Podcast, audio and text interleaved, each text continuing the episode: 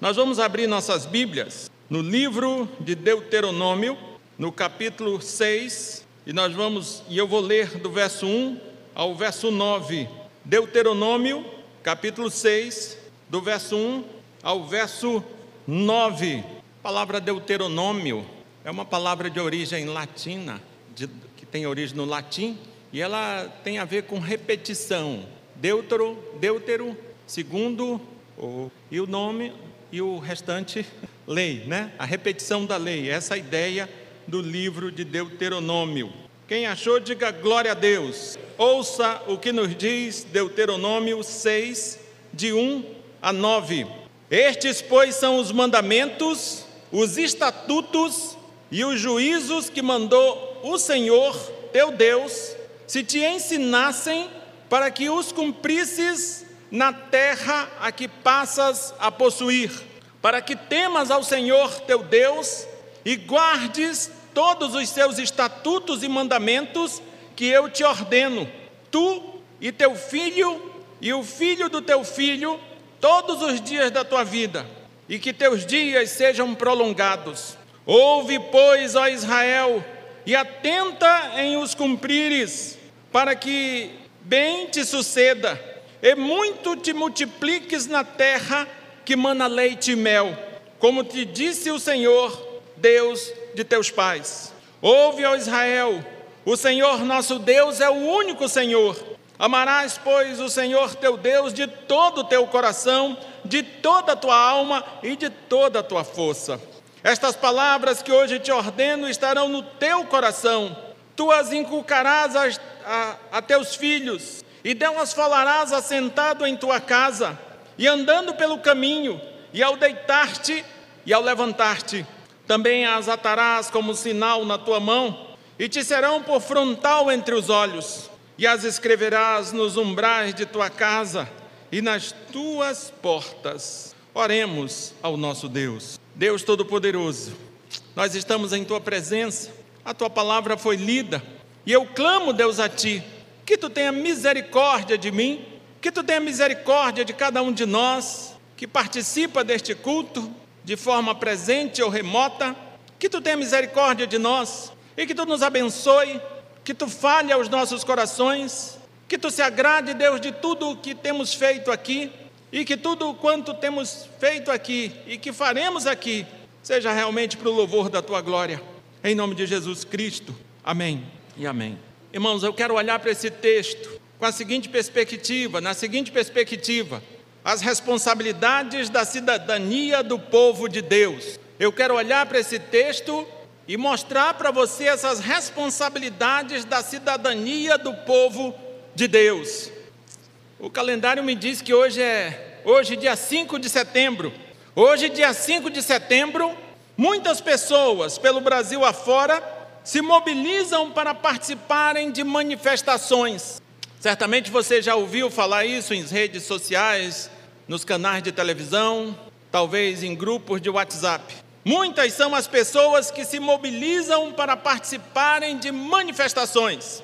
E se você for ver, os que buscam se mobilizar com o intuito de se manifestarem, o fazem porque entendem que a origem dos problemas das dificuldades que a nossa terra, que o nosso país enfrenta, está nesta ou naquela autoridade, ou neste ou naquele poder. Mas eu preciso fazer uma pergunta.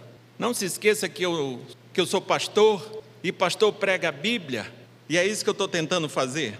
Mas eu preciso te fazer uma pergunta: será que isto realmente é verdade? Será que a origem dos problemas que sufocam o nosso país está nesta ou naquela autoridade, neste ou naquele poder? Será que isto realmente é verdade? Muitas pessoas, queridos, acreditam que isto é verdade e não apenas acreditam que isto é verdade, mas veem nas manifestações sociais e políticas uma forma de desencadear uma solução para os problemas que sufocam o nosso país. Mas eu preciso mais uma vez fazer uma outra pergunta. Será que as manifestações não seriam assim uma espécie de terceirização da minha responsabilidade como cidadão cristão que sou? Será que essas manifestações não seria assim uma, uma tentativa de eu terceirizar aquilo que de fato é minha responsabilidade, como de fato cidadão cristão que sou? Será? Não sei. Pense você. Mas eu creio que é, é, é algo para nós pararmos e perguntarmos e refletirmos. Será que eu não estou tentando terceirizar algo que é de exclusiva responsabilidade, não sei se de exclusiva, mas que é responsabilidade minha? Queridos, eu preciso te dizer, até para dar uma nota aqui, primeiro eu preciso te dizer que a Bíblia, ela não, não nos propõe uma alienação social e política. A Bíblia, ela não demoniza movimentos sociais e políticos. A Bíblia não faz isso e eu também não quero fazer isso. Por isso eu te, eu te digo que o que eu estou te dizendo não se trata assim de uma alienação social e política ou assim uma tentativa de demonizar esses movimentos sociais e políticos. Mas trata-se, queridos, de sermos assim conscientes dos problemas sociais e políticos que envolvem a nossa nação e também de termos assim a verdadeira consciência da origem desses problemas e assim fazermos a manifestação que pode realmente mudar tudo mudar o mundo. Vamos voltar para o texto, senão você vai dizer que vai ser um discurso político. E não é um discurso político. Veja, quando a gente volta para o texto, a gente tem que entender que o povo de Deus, o povo de Deus está assim depois de 40 anos. O povo de Deus está às portas da terra prometida. Diria assim que eles, eles estão assim a alguns passos de deixarem de ser nômades e passarem a ser cidadãos da terra prometida. Depois de 40 anos caminhando, eles estão assim a, a passos do paraíso, guarde isso entre aspas. Eles estão a passos da terra prometida, e eles deixarão de ser nômades e passarão a ser cidadãos dessa terra prometida. Vale dizer o que a Bíblia diz sobre a terra prometida? Essa terra prometida mana leite e mel. É um lugar maravilhoso, um lugar bom de se viver, um lugar muito legal de se viver. Esta terra prometida mana leite e mel. Mas veja, é interessante isso. Mas mesmo eles vivendo na terra prometida que mana leite e mel, para que se prolongasse os seus dias e o bem se sucedesse, a condição era que considerassem os mandamentos do Senhor. A terra era boa, a terra era cumprimento da promessa de Deus, a terra mana leite e mel, mas para que isso fosse usufruído por esse povo, por esse povo de Deus, que estavam ali a mandato de Deus, eles precisam, precisavam levar a sério os mandamentos do Senhor. Queridos, e quando a gente bota os olhos nesse texto, e eu tenho certeza que você não tem como discordar de mim, porque você olha para essa porção de texto que eu li, você vai ver que aqui Moisés deixa claro que a origem do problema que eles poderiam vir a ter não estaria na terra, na promessa de Deus, nos reis que os governariam ou em qualquer outra coisa ou, ou, em qualquer outra pessoa ou coisa. A origem do pro problema que poderia vir a ter na terra que passariam a habitar estaria, esteve e está no povo de Deus levar ou não a sério os mandamentos do Senhor. É isso que está no texto. É isto. Talvez você quisesse que eu dissesse, ficou assim meio cacofônico. Talvez você gostaria de ouvir eu te dizer: o problema está naquele, ou neste, ou naquela, ou nesta pessoa. Mas a Bíblia me diz que o problema não estaria nisto. A origem do problema que poderia vir a ter na terra que passariam a habitar, estaria, esteve e está em um povo de Deus levar ou não a sério os mandamentos do Senhor. Queridos, isso não é silogismo falacioso, isso não é montagem de ideias verdadeiras para produzir uma falsa, não é. Veja bem, se isto aconteceu lá no passado, eu preciso dizer para você basicamente o seguinte: se foi assim na vida do povo de Deus lá atrás, é assim também nos nossos dias. Se a origem do problema não estava neste ou naquele rei, ou neste ou naquele poder, estava nas pessoas levarem ou não a sério os mandamentos de Deus, por que, que mudaria nos nossos dias? Eu digo para você que não mudou. A origem do problema continua a mesma. A origem do problema está em nós levarmos ou não a sério os mandamentos do Senhor. A origem do problema que envolve a nós, que cremos no Senhor e vivemos nesta terra chamada Brasil, É o mesmo que foi alertado e depois vivenciado pelo povo de Deus na terra prometida. Que problema era esse, sabichão? A desobediência aos mandamentos do Senhor. Essa era a origem. Mas, pastor, e agora? Agora continuemos olhando para a Bíblia. Não se esqueça que você diz: a Bíblia é a nossa regra de fé e prática. É a Bíblia que é a nossa regra de fé e prática. Não são livros dessa ou daquela ciência, é a Bíblia. Queridos, as responsabilidades da cidadania do povo de Deus, se forem levadas a sério, podem resolver muita coisa. Eu diria que podem salvar o mundo. Talvez devamos tirar até as aspas. Se as responsabilidades da cidadania do povo de Deus forem levadas a sério, podem sim resolver muita coisa. E quais as responsabilidades da cidadania do povo de Deus? Eu confesso para vocês, queridos, que quando eu matutava, pensava, refletia, olhava, estudava esse texto, eu até comentei com a Cássia, mas a solução parece simples demais. Veja, é um problema muito sério e grave. O exercício da cidadania do povo de Deus é algo sério. Mas a solução para isto, ah, o exercício dessa responsabilidade é mais simples do que você imagina. Quais as responsabilidades da cidadania do povo de Deus? Veja como é simples: amar a Deus. Pronto. Ame a Deus e está tudo resolvido. E se você olhar para os versos de 1 a 3, é disso que o texto está falando para que eles exercessem a, a, cidadania deles ali na terra prometida, que manaria leite e mel, e que eles seriam abençoados ali na terra, naquela terra, o que eles tinham que fazer era amarem a Deus. Mas é interessante que a gente fala que é uma coisa simples, nem tudo que é simples é fácil. Até porque nós precisamos perguntar: como eu amo a Deus? É convidando Deus para jantar? É mandando um buquê de rosas para Deus? Uma caixa de bombom? Tudo errado essas perguntas, essas respostas. Não é assim que amamos a Deus. Como é que eu amo a Deus? Jesus Cristo nos diz isso com toda clareza. João 14, 15: Se me amais, guardareis os meus mandamentos. Ou seja, eu amo a Deus à medida que eu guardo os mandamentos de Deus. Aqui já temos um trilho, então veja como é que eu. Primeiro, se você quer exercitar a tua cidadania como povo de Deus nessa terra chamada Brasil, que agora é a nossa vez, foi a vez deles, agora é a nossa vez. Você precisa amar a Deus. Eu amo a Deus guardando os mandamentos do Senhor. Veja, quando a gente olha para essa porção de texto, do verso 1 ao verso 3, nós vamos ver que a compreensão que a lei de Deus é prática, é a forma de demonstrar que eu amo o Senhor. Os mandamentos não são uma teoria, não são só uma formalidade, os mandamentos são uma prática. Olha o que diz o verso 1: para os cumprires. Não estamos falando de teoria, não estamos falando de uma mera formalidade, mas estamos falando de uma prática para os cumprires. Prática. Então veja, se eu amo o Senhor, vou viver cumprindo os mandamentos. Acho interessante que se você der uma olhada no capítulo 5, você vai ver que Moisés repete os mandamentos, os dez mandamentos. E todo o contexto aqui ele está apontando para isso, para obedecer, obedecer mandamentos. Então veja: se eu amo o Senhor, eu vou viver cumprindo os mandamentos. Se eu amo o Senhor, eu não terei outros deuses, nem eu mesmo serei o meu próprio Deus. Se eu amo o Senhor, eu não terei outros deuses. Se eu amo o Senhor, não tomarei o seu santo nome em vão. Se eu amo o Senhor, guardarei o domingo, que é o dia do Senhor.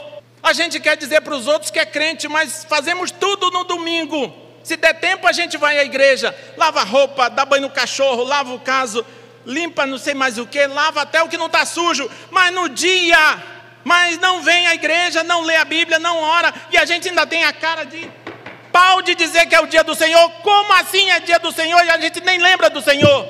O domingo é o dia do Senhor. Se eu amo o Senhor, guardarei o domingo, que é o dia do Senhor. E eu quero te dizer, meu querido, que as pessoas estão te vendo. As pessoas que sabem que você é crente.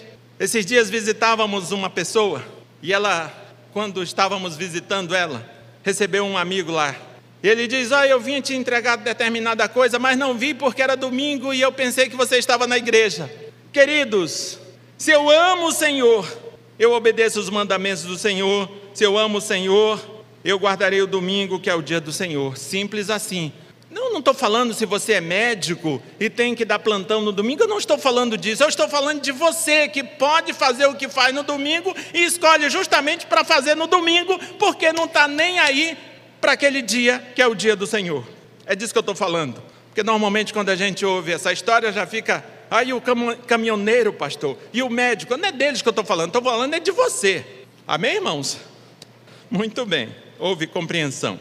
Então veja: se eu amo o Senhor, eu honrarei o meu pai e minha mãe e as autoridades instituídas pelo meu Senhor. Se eu amo o Senhor e eu tenho mãe, tenho pai, eu preciso honrá-los. Eu preciso honrar as autoridades que Deus colocou sobre mim. Se eu amo o Senhor, eu não serei assassino. Eu não estou falando simplesmente de pegar uma faca e matar alguém ou de dar um tiro em alguém. Se eu amo o Senhor, eu não assassinarei reputações. Tem muito disso hoje nas redes sociais. Se eu amo o Senhor, eu não sou um assassino em aspecto nenhum. Se eu amo o Senhor, não serei adúltero. Se eu amo o Senhor, não falarei falso testemunho.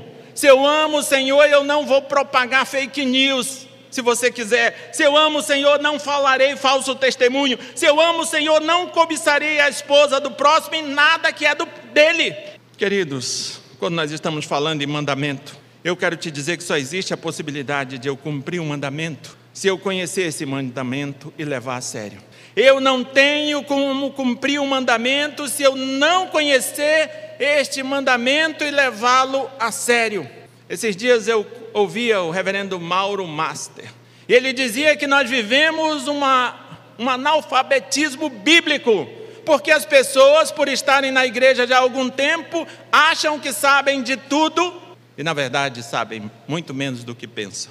E eu quero te dizer que essa constatação não é só do Mauro Master, que mora ali em São Paulo, que é pastor da igreja da Barra Funda e é também professor do Andrew Jump, do Mackenzie e outros lugares. Não é, é aqui também. Olhe para os nossos estudos bíblicos. Às vezes dá para contar numa, nos dedos de uma mão, às vezes dá para contar nos dedos de duas mãos.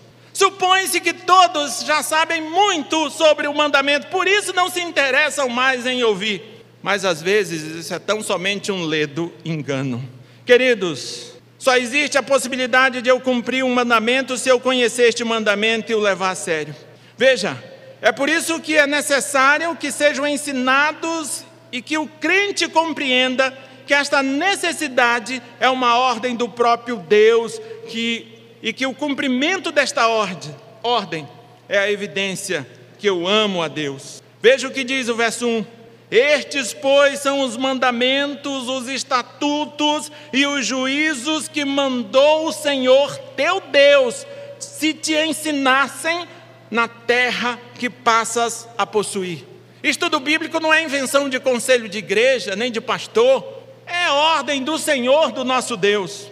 Queridos, este amor é uma dedicação total. O texto diz no verso 5: Amarás, pois, o Senhor teu Deus de todo o teu coração, de toda a tua alma e de toda a tua força. Quando o texto fala de alguma coisa assim para nós nos empenharmos em amar o Senhor, ele usa todo, toda, toda. Não é pela metade, é tudo. Não é parcial, é total. E eu poderia dizer aqui, falar somente de um Deus que muitas vezes divide o altar do nosso coração com Deus. É a riqueza. Nós não podemos amar a Deus e as riquezas, e o próprio Cristo fala isso. Veja, quando nós voltamos de novo aqui os olhos para o nosso texto, se a gente olhar, por exemplo, para os versos 2 a 3, você vai ver assim os benefícios de se conhecer, levar a sério e praticar os mandamentos do Senhor. Você vai ver que esses versos de 2 a 3, eles falam de tudo isso, na verdade, eles falam dos benefícios de vivermos demonstrando que amamos o Senhor. Veja o que diz o verso 2.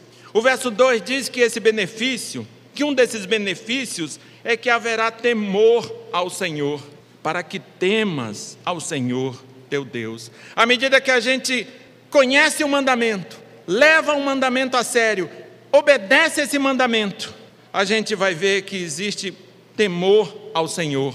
Vamos viver num lugar em que há temor ao Senhor. O outro benefício está aí no verso 2 também.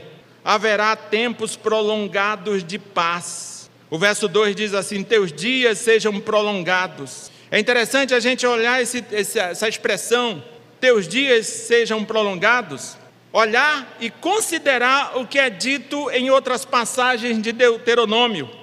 Nós vamos ver que existem outras passagens de Deuteronômio, assim com o mesmo objetivo que é dito aqui. A gente vai ver que, que o que temos aqui é a promessa de estabilidade longo período de paz incluindo a ausência de mortes prematuras em decorrências de guerras, fomes e paz.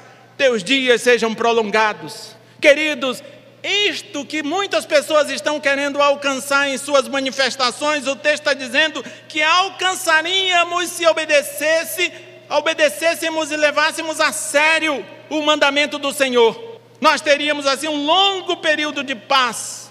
Não haveriam mortes prematuras nem por, guerra, por guerras e nem por pragas.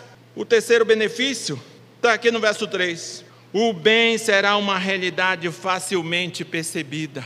Tudo isso à medida que a gente obedece ao Senhor, leva a sério os mandamentos do Senhor.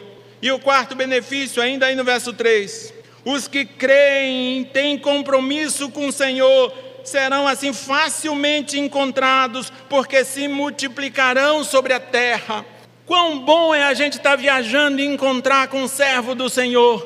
Quão bom a gente estar tá, assim num lugar remoto, de repente a pessoa diz: Eu sou crente igual você. Que bom, como é bom a gente fazer isso. E o texto está dizendo que à medida que eu obedeço, à medida que eu conheço, que eu obedeço, levo a sério os mandamentos do Senhor. Um dos benefícios é que os que creem e têm compromisso com o Senhor serão facilmente encontrados, porque se multiplicarão sobre a terra. Queridos, a primeira responsabilidade, amar ao Senhor. Se você quer cumprir, se você quer exercer a tua responsabilidade como cidadão cristão que você é, ame ao Senhor. E você já entendeu que amar ao Senhor é obedecer os mandamentos do Senhor. Mas tem outro desafio, outra responsabilidade. Essa outra está aí dos versos 4 a 5, dos versos 7 a 9. E a outra é ensinar as gerações futuras a amarem o Senhor. Eu tenho a responsabilidade de amar o Senhor hoje, no presente. E eu tenho a responsabilidade de ensinar outros a amar o Senhor. Veja o que diz o verso 6. Estas palavras que hoje te ordeno estarão no teu coração. Que palavras são essas? Olhe para os versos 4 e 5. Ouve, Israel, o Senhor nosso Deus é o único Senhor. Amarás, pois, o Senhor teu Deus de todo o teu coração de toda a tua alma e de toda a tua força. E aí a gente precisa fazer mais uma pergunta: como as futuras gerações serão, seriam ensinadas a amarem a Deus?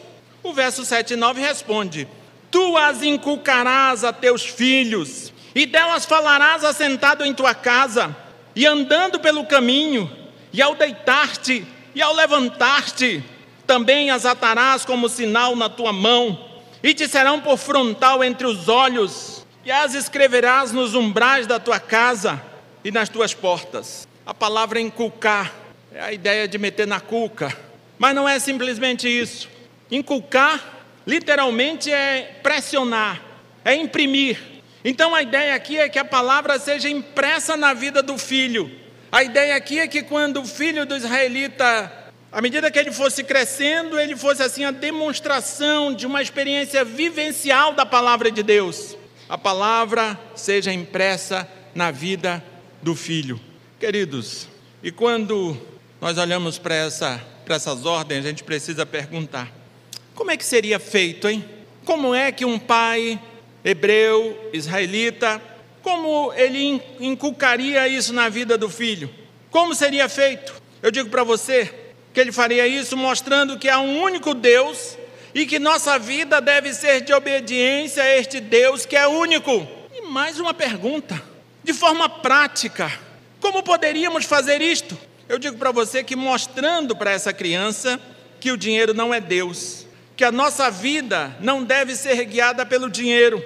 Se você olhar, queridos, para a nossa cultura, você vai ver assim que muitas pessoas fazem escolhas que vão determinar praticamente sua vida toda.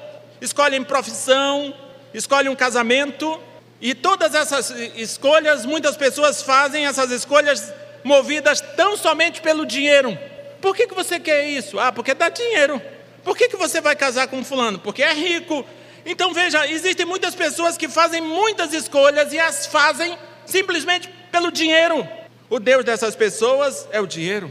Na educação dos nossos filhos, é preciso mostrar que o dinheiro é o Deus desse mundo, mas que o nosso Deus é outro Deus, que o nosso Deus é o, é o Deus que é único, é o único Deus.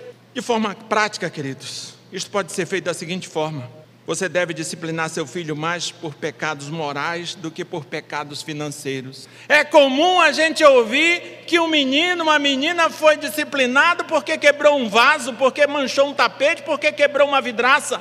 Mas eu digo para você que nós deveríamos punir os filhos muito mais por pecados contra Deus, muito mais por pecados morais do que por pecados financeiros. O seu filho deve receber uma disciplina não porque quebrou um vaso caro, manchou um tapete ou quebrou uma vidraça. Seu filho deve receber uma disciplina porque mentiu, porque colou na prova, porque desrespeitou a professora.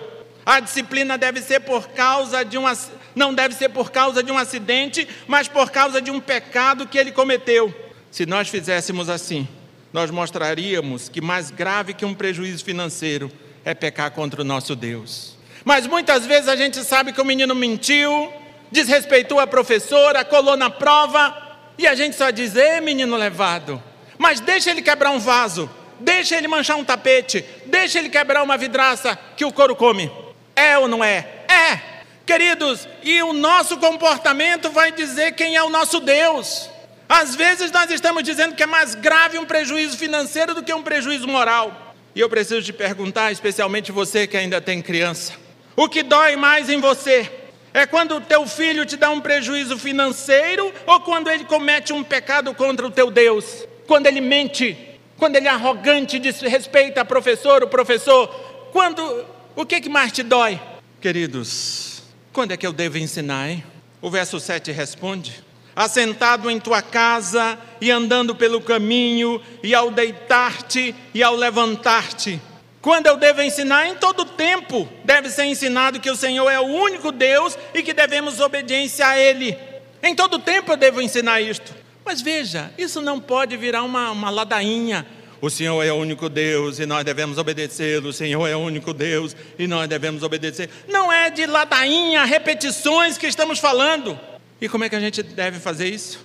Deixa eu te colocar aqui algumas situações. Imagine o seu filho tomando conhecimento da pandemia e de seus desdobramentos: morte, mortes, desempregos, corrupção, incompetência no atendimento às pessoas do SUS. Imagine seu filho pequeno assistindo isso, tomando conhecimento dessa pandemia e de todos os seus desdobramentos.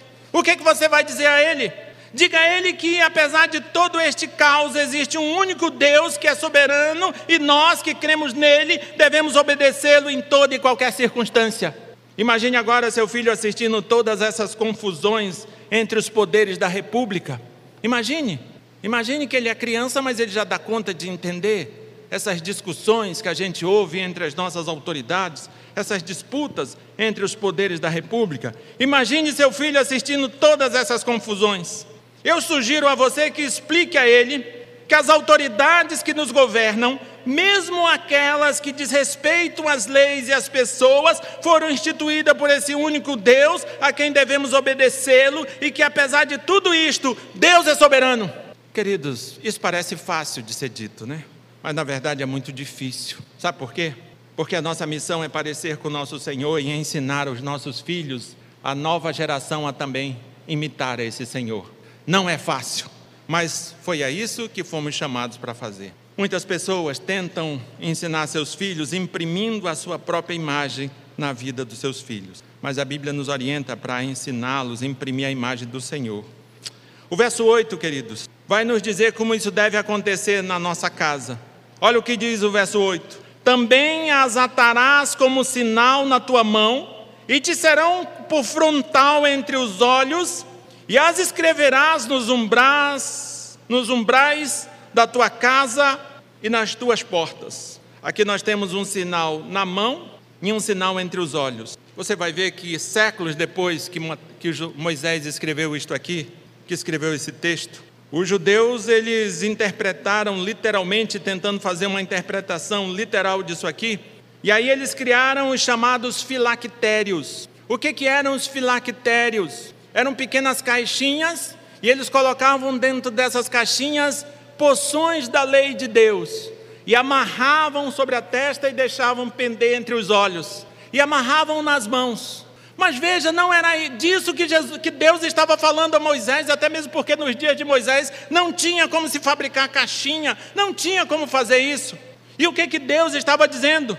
A ideia aqui, queridos, é que a lei do Senhor estará nas minhas mãos, naquilo que eu faço, nas minhas obras, nos meus negócios, no meu comércio, na minha assinatura. Se você quer ensinar teu filho a amar o Senhor, Coloque a lei do Senhor nas tuas mãos, naquilo que você faz, nos teus negócios, na tua assinatura. A tua assinatura tem valor, queridos. Ou a tua assinatura é tão verdadeira quanto uma nota de três reais.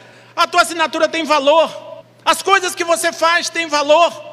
Veja, é, é, era disso que o, que o texto estava falando, até porque a ideia aqui é, é que nas minhas mãos, naquilo que eu faço, nas minhas obras, nos meus negócios, no meu comércio, na minha assinatura. A lei do Senhor está na minha mão para atos de negócios honestos, para fazer o que é certo. É porque a, é a lei do Senhor que, que, que regulamenta os meus atos. É a lei do Senhor que me diz o que eu faço, que me sustenta. Queridos, era disso que Moisés estava falando. É assim que eu ensino o menino a amar o Senhor. Ele olha para mim e diz: Não, o que o meu pai faz Está feito, porque o que regulamenta a mão dele, a assinatura, é a lei do Senhor. Queridos, e o texto fala também do, entre, como frontal, frontal entre os olhos. A lei que está entre os meus olhos para que eu tenha cuidado com aquilo que eu vejo. A lei de Deus é que regula o que eu vou ver. Você sabia que existem cristãos que lidam com pornografia eu quero te dizer que é a lei do Senhor que determina o que eu vou ver. E é interessante que o verso 8 também diz: E as escreverás nos umbrais de tua casa e nas tuas portas. Séculos depois também, os judeus deram uma interpretação literal para isso aqui, com relação aos olhos e às mãos, eles criaram os filactérios. E aqui eles criaram uma outra coisa com nome bem legal também Aqui eles criaram os mezuzás. O que, que eram os mezuzás? Eram pequenas caixinhas que eles também colocavam poções da lei de Deus e agora grudavam nos portais da casa. Mas não era isso, a ideia não era essa, nunca foi essa. Você vai concordar comigo que é muito mais fácil eu colocar um filactério. Talvez as pessoas vão rir da minha cara de eu andar com as caixinhas penduradas na testa, mas é muito mais fácil eu colocar um filactério na testa e nas mãos do que eu nortear tudo que eu vejo e faço pela lei do Senhor. É ou não é? É, claro que é. Queridos, e os mesuzás vai nessa mesma ideia. Porque veja bem, qual era a ideia? É que o mundo podia estar totalmente pervertido. O mundo ao redor do israelita ele poderia estar totalmente pervertido, perdido, mas da porta da sua casa para dentro, não, porque, na, da, porque tua casa é regida pela lei de Deus, que é o único e a quem devemos obedecer. As coisas erradas acontecem, mas na tua casa, a tua casa é regida pela lei de Deus. Essa era a ideia. Mas veja, às vezes você está se arrumando para manifestar-se amanhã e a tua casa não é regida pela lei de Deus. Vamos combinar que isso não, vai, não faz sentido. Se nós quisermos partir da Bíblia, nós vamos ver que isso não faz sentido. Às vezes a pessoa está até mexendo com pornografia, mas vai se manifestar em prol da família. Me ajudem. Então veja, a ideia aqui, queridos, desses do que os judeus interpretaram de forma errônea, equivocada com esses mesuzás, a ideia era dizer que da porta para fora o mundo poderia estar totalmente perdido, pervertido, mas da porta para dentro, não, porque dentro da minha casa a minha casa é regida pela lei do Senhor. Essa era a ideia. Queridos, para nós refletirmos e praticarmos, a origem do problema que envolve a nós, que cremos no Senhor Jesus Cristo e vivemos nesta terra chamada Brasil, é o mesmo que foi alertado e depois assim vivenciado pelo povo de Deus na terra prometida. A desobediência aos mandamentos do Senhor. É isso.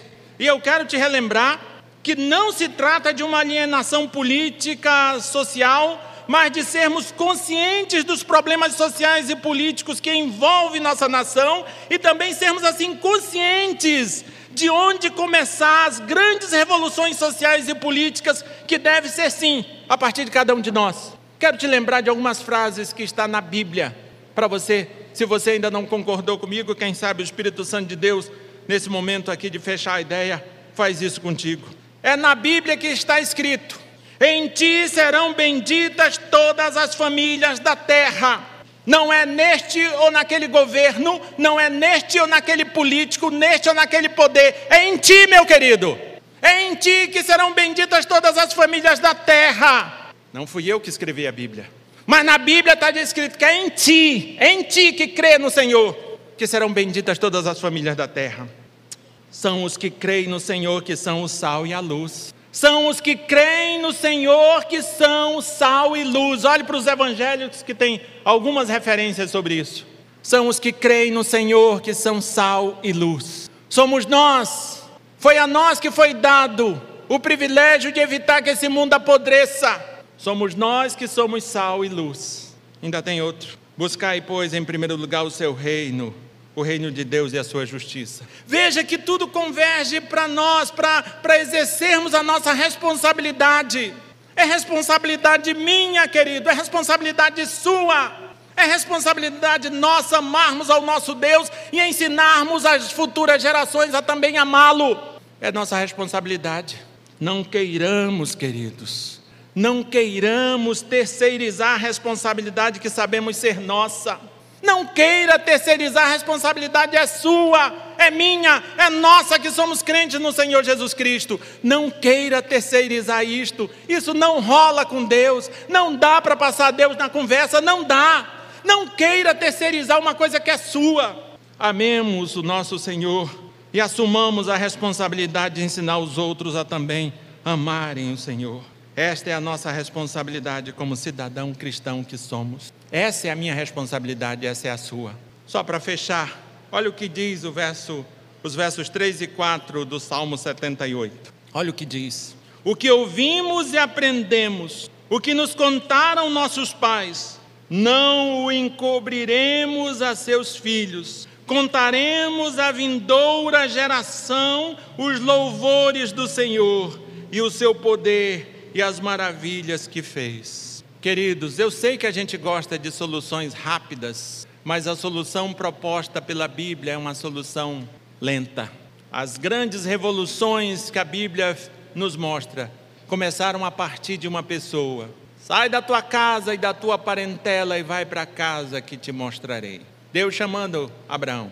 Mais para frente, ele fala com Moisés para que ele tire o povo, o povo de Deus, o povo dele do Egito. E aí você vai ver Paulo, vai ver Pedro, os grandes movimentos começam na pessoa. Se você quer mudar esse país, comece a mudar a você mesmo. Comece a amar o teu Deus. Comece a se dispor a amar a futura geração, a ensinar essa futura geração a amar o Senhor. E que Deus tenha misericórdia de nós. Fiquemos de pé e oremos ao nosso Deus. Já falei uma frase aqui que eu ouvi ainda, e eu sei que era um jargão do governo militar. Essa frase dizia: o Brasil é feito por nós. Hã? Ainda tinha até uma musiquinha que dizia um ou, ou, ou. Mas deixa o ou, ou para lá. Eu só quero te lembrar que o Brasil é feito por nós. O Brasil é feito por você. Especialmente por você, que é lavado e remido pelo sangue do Senhor Jesus Cristo. Você não é um simples cidadão. Você é crente no Senhor Jesus Cristo. Você é sal. Você é luz. Em ti serão benditas todas as famílias da terra. Você tem essa responsabilidade dada por Deus. Não fui eu quem te deu. Foi o próprio Deus que disse: Em ti serão benditas todas as famílias da terra. Foi o próprio Deus que disse que nós somos sal e luz. Foi o próprio Deus que nos disse para nós buscarmos a Ele a Sua justiça e todas as outras coisas seriam acrescentadas. Ore ao Deus Todo-Poderoso, Deus de graça, nós estamos em Tua presença. Moramos, Senhor, nessa terra chamada Brasil nesse país maravilhoso, nesse país que tem um clima maravilhoso, nesse país que na verdade abriga diversos outros países. Louvado, adorado e bendito é o teu nome, pela nossa cultura, pela nossa comida, pela nossa culinária. Louvado e bendito é o teu nome, Senhor. Mas como igreja do Senhor, nós podemos, nós queremos clamar a Ti que Tu tenha misericórdia de nós, porque muitas vezes temos negligenciado as nossas responsabilidades. Muitas vezes, Deus, queremos terceirizar, porque sempre é mais fácil terceirizar do que ter que assumir a responsabilidade de fazer. Mas nesta noite, Deus, nós não queremos mais terceirizar, nós queremos assumir a responsabilidade a responsabilidade de ser sal e luz, a responsabilidade de que em nós todas as famílias podem ser abençoadas. Deus tem misericórdia de nós e nos faz, Deus, viver, exercendo a nossa responsabilidade, a nossa responsabilidade de amar o Senhor, a nossa responsabilidade de ensinar as futuras gerações a amarem o Senhor. Nos abençoa, em nome de Jesus Cristo. Amém e amém.